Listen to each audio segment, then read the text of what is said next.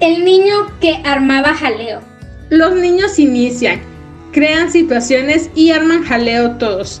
Y si no le cortáramos las alas, el iniciador continuaría armando jaleo toda la vida.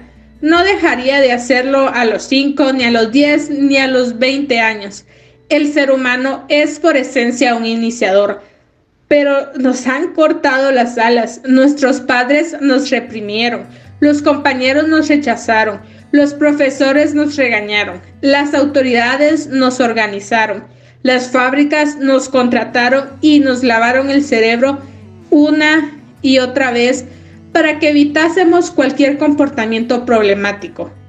De modo que eso es lo que hacemos casi todos, excepto algunos, aquellos que no lo hacen, los alborotadores, los que empiezan, los incitadores, los interrogadores, los innovadores.